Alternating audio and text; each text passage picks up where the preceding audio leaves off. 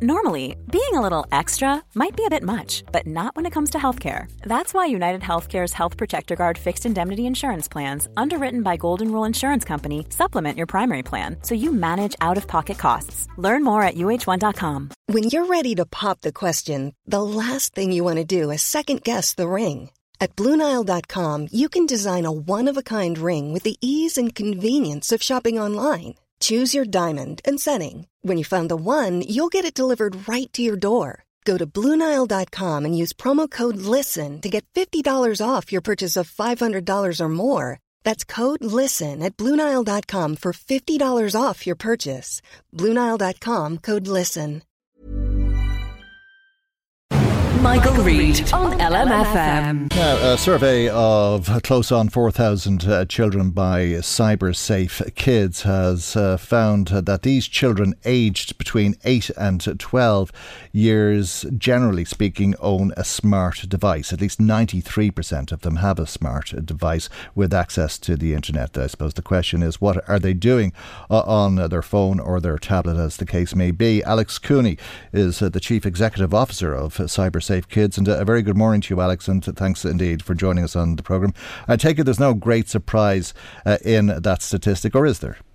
No, the 93% is actually a fairly consistent figure. So we look at this every academic year, and we're finding that the vast majority of children in this age bracket own their own smart device. So the younger group, so the 8 to 10 year olds, would be more uh, into tablets and games consoles, or maybe more allowed to have those devices. And then as they get a little older to the kind of 11, 12 age, the, the smartphone becomes more popular. Okay, so what is it that they are doing uh, on their phones or tablets? So, I mean, I think it's important to, to put the positives uh, aside to this as well. You know, the children are really uh, into the, the, the activities that they can do online. They love to game, they love to watch videos, they love to chat to their friends. I think we saw during COVID 19 that, that these things became increasingly important as their normal uh, social uh, uh, avenues were more limited. Their opportunities to, to go out and kick a ball around with friends were very limited. Mm. So, you know, the online world became increasingly important. The same as the rest of us, I suppose. Huh? I say the same as the rest of us, I suppose. That's right. Mm, we were mm, all spending yeah, more time mm, online. Yeah, yeah, so there are many positives, but I think what we also want to highlight uh, are the, that there are risks, and mm. we need to be aware of them. And the children that we survey for this report are all 8 to 12 years old, so they're still quite young. Mm. They do need that parental support and guidance. Uh, that you know, it's, it's we don't want to be just it's, it's like giving them a, an adult-sized bike and, and sort of saying, right, off you go, good luck. You know, without any preparation, without the conversations, without the the supports, the helmets, the training wheels. Mm. You know, they, they, they need that guidance if they're going to be online. Okay, YouTube, TikTok, WhatsApp, and Snapchat. Uh, they're the most popular apps, uh, and in that order, I think. That's right. Yeah. So mm. YouTube is, is incredibly popular with this age group, followed by TikTok. So almost half the children that we surveyed were, were signed up to TikTok. Although interestingly, if children post videos of themselves online, we found that TikTok was by far the most popu- popular platform to do so. So about a third of the children told us that they do post videos of themselves online, and 80% of those children were posting on TikTok. Mm. It's hard to know what they are actually doing. Uh, you know wh- what apps they're using, but I mean, if you take YouTube, for example, I hear people sometimes saying, why is Top of the Pops not on the telly?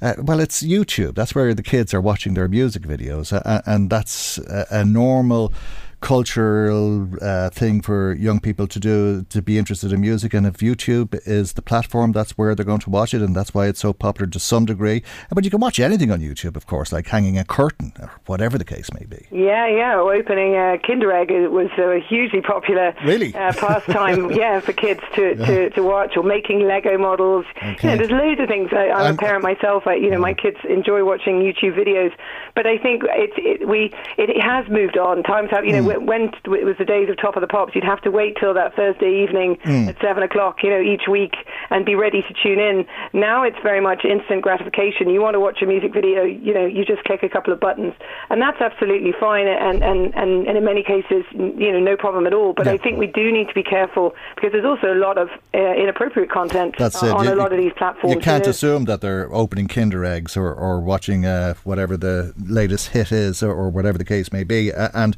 there there is reason for caution because if you're not watching what they're doing, that means there's a lot that they can do that you'd prefer that they weren't doing. And uh, one of uh, the things that you found that is of concern, I think, is the amount of these children aged 8 to 12 uh, who've uh, been engaging with strangers online. Right. So we found that children uh, are gaming with people that they don't know. So about 36% of children that we surveyed was said, that they played with people they didn't know, and it's it's actually a really challenging message to get across to children that they should never play with people they don't know in the context of an online game because you know these are multiplayer environments. Mm. You know, the, it, it's it's the design of the of the game often is to, is to interact with others, uh, but you know what we want is that, ch- that children are, are limiting who they play with to, to people they know in the offline world, mm. um, and and it, what and if but if we, they are going to be playing with people they don't know, and and we have to recognise clearly that ch- some children will be, you know, it's really important then to get the message across. Then not to share anything personal with them. No, no, don't give their name, their age, their address, no personal details. Simply keep that conversation to that game and about that game. Mm, yeah, and talking to strangers on the internet sounds terribly dangerous.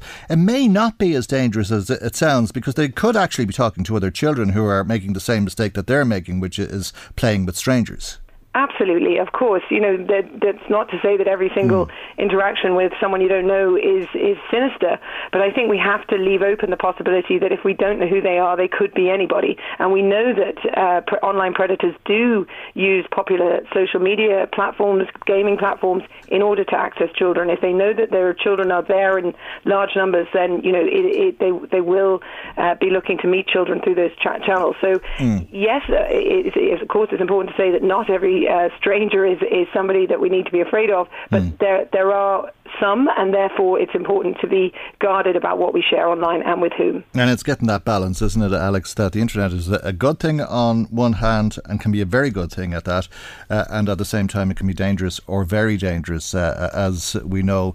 Uh, but uh, they're uh, rare instances, uh, so it's getting that balance and making sure that your child doesn't end up in, in that situation. But how do you do that? Do you prohibit them from certain activity because that could prove to be very difficult.